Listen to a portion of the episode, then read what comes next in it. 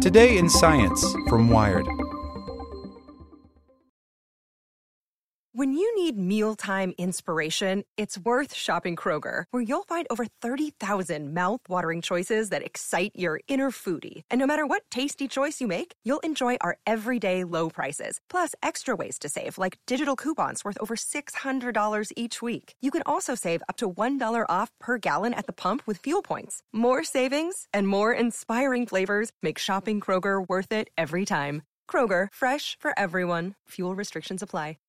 Want to learn how you can make smarter decisions with your money? Well, I've got the podcast for you. I'm Sean Pyles, and I host NerdWallet's Smart Money Podcast. Our show features our team of nerds, personal finance experts in credit cards, banking, investing, and more. And they'll help you make the most of your money while cutting through the clutter and misinformation in today's world of personal finance.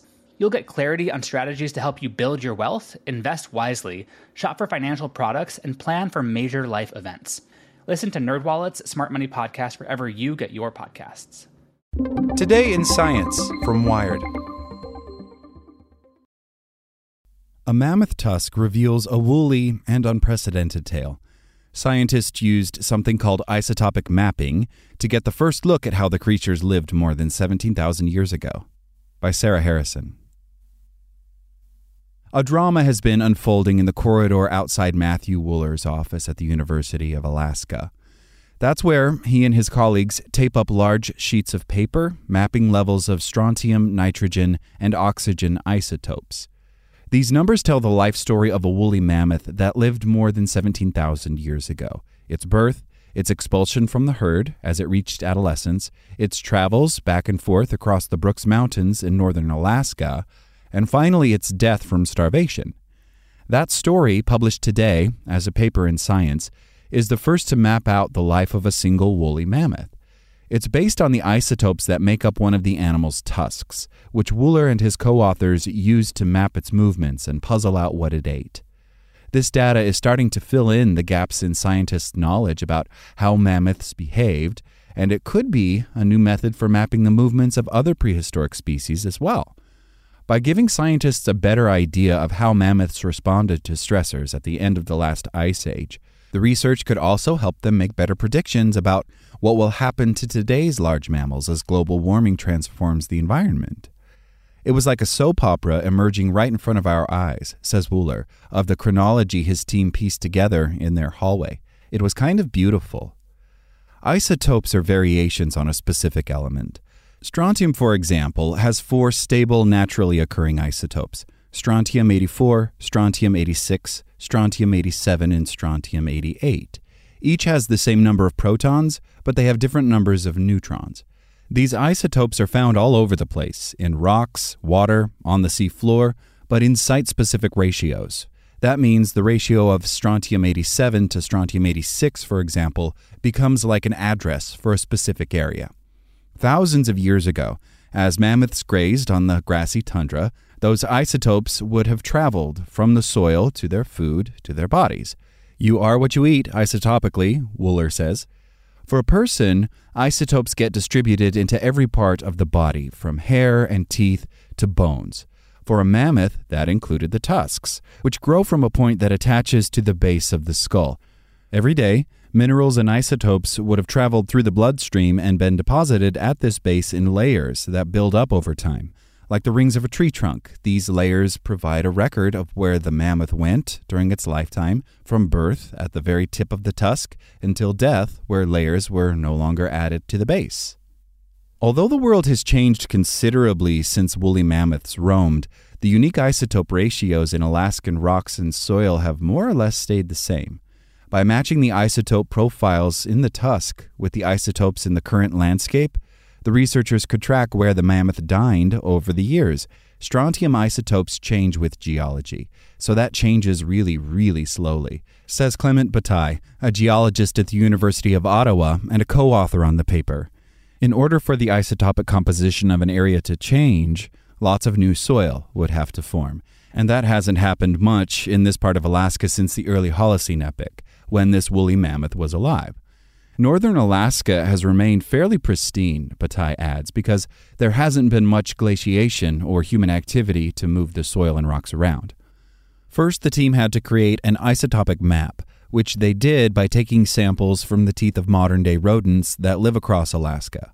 Because scientists know these rodents don't migrate long distances, they knew their teeth would give a good picture of what specific areas look like isotopically. Then Wooller selected a tusk that was more than five feet long, part of a pair that was discovered alongside other bones, including the lower jawbone. Over the years, fossils can get separated, getting picked up by rivers or slowly slipping down mountainsides. But finding all these pieces together meant the researchers could be pretty sure this marked the spot where the animal died. And that was important because it helped them start to work through the mammoth's biography. Our starting point was its endpoint, he says. DNA from the remains revealed the mammoth was male, but to get more information, the researchers split the tusk in half to get a better look at those rings of deposited mineral. They used a laser to take tiny samples from each layer, from the material at the tip that recorded the mammoth's earliest days to the part at the base that recorded his last. When they overlaid the tusk data onto their isotopic rodent map, the researchers found that the mammoth was born in the lower Yukon Basin and spent his early years grazing in the interior of Alaska, between the Brooks and Alaska mountain ranges. When he reached sexual maturity at about 16 years old, the mammoth broadened his range, moving farther north into the Brooks Mountains. The scientists tracked him as he migrated between the interior of Alaska and the northern slope of the mountain range, possibly seeking food as the seasons changed, sometimes traveling over 300 miles in just a few months.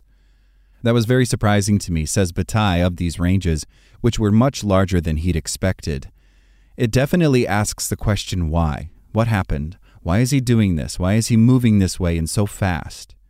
This indication that mammoths needed a very large habitat to thrive could give us clues about why they went extinct, says David Nogues Bravo, an associate professor of historical biogeography at the University of Copenhagen, who was not involved in the study. During this mammoth's life, sometime at the very end of the last ice age, the Earth was warming up. Boreal forests were starting to take over the mammoth's home on the grassy plains. Humans may have shown up and started hunting them too. By about 6,000 years after this mammoth's death, the species was almost extinct. It's hard for scientists to tease apart how different stressors could have collided to wipe out the mammoths, but having this basic data about their home ranges and how much they moved around could help them build models to recreate what might have happened. Nogues Bravo says techniques like isotopic mapping are a big step forward because they could help scientists trace the process of extinction. It's really opening up a big window to help us understand why species go extinct, he says. That could ultimately help scientists anticipate what might happen to other large animals like elephants in the coming years as climate change and human interference limit their habitats. But there are limits to how fine a picture the data from this tusk can paint. Nogues Bravo says these maps are probably pretty accurate at giving a sense of where the animal generally was, but they aren't GPS. I'm more skeptical about the specific routes that they tried to model, he says. To trace those routes, researchers would need really accurate isotope data from every square kilometer of the area, which is a level of detail their rodent based map doesn't have. Still, while the portrait is a bit blurry, it's an unprecedented look at what a single mammoth was doing during its life. For example, as Wooller and Bataille examined the base of the tusk, they started to see signs of trouble. The patterns of strontium isotopes revealed that the animal was moving less and less, staying in a relatively small area, and not migrating the hundreds of miles it had before. Scientists estimate that mammoths usually lived into their 60s or 70s, but at only 28 years old, this mammoth was starting to die. Over the last year of its life, the levels of nitrogen isotopes in its tusk started to spike, a pattern that indicates starvation in mammals. It was like we captured what caused it to die, says Wooller, though why the mammoth stopped moving and eating normally is still a mystery. Now, the researchers would like to apply this technique to tusks from other mammoths. Wooller is curious about whether other males behaved similarly to the one they tracked, and whether females had different migratory patterns than males. He also wonders how those movements changed as the planet kept heating up, so he wants to examine tusks from mammoths that lived during different time periods. That might offer more clues about whether they changed their range in response to the advance of the boreal forest or because of the presence of humans. This technique could also be used on the teeth and antlers of other species that were alive during this time, like caribou or musk oxen, to see how each animal reacted to this changing world. What we're showing here is that there's a very rich and wonderful record that can be gained from this tusk, says Wooller. Each is a vault of information, an entire life story waiting to be read. Like what you learned? Subscribe everywhere you listen to podcasts and get more science news at wired.com/science. Want to learn how you can make smarter decisions with your money? Well, I've got the podcast for you. I'm Sean Pyles, and I host NerdWallet's Smart Money Podcast. Our show features our team of nerds, personal finance experts in credit cards, banking, investing, and more. And they'll help you make the most of your money while cutting through the clutter and misinformation in today's world of personal finance. You'll get clarity on strategies to help you build your wealth, invest wisely, shop for financial products, and plan for major life events. Listen to NerdWallet's Smart Money Podcast wherever you get your podcasts.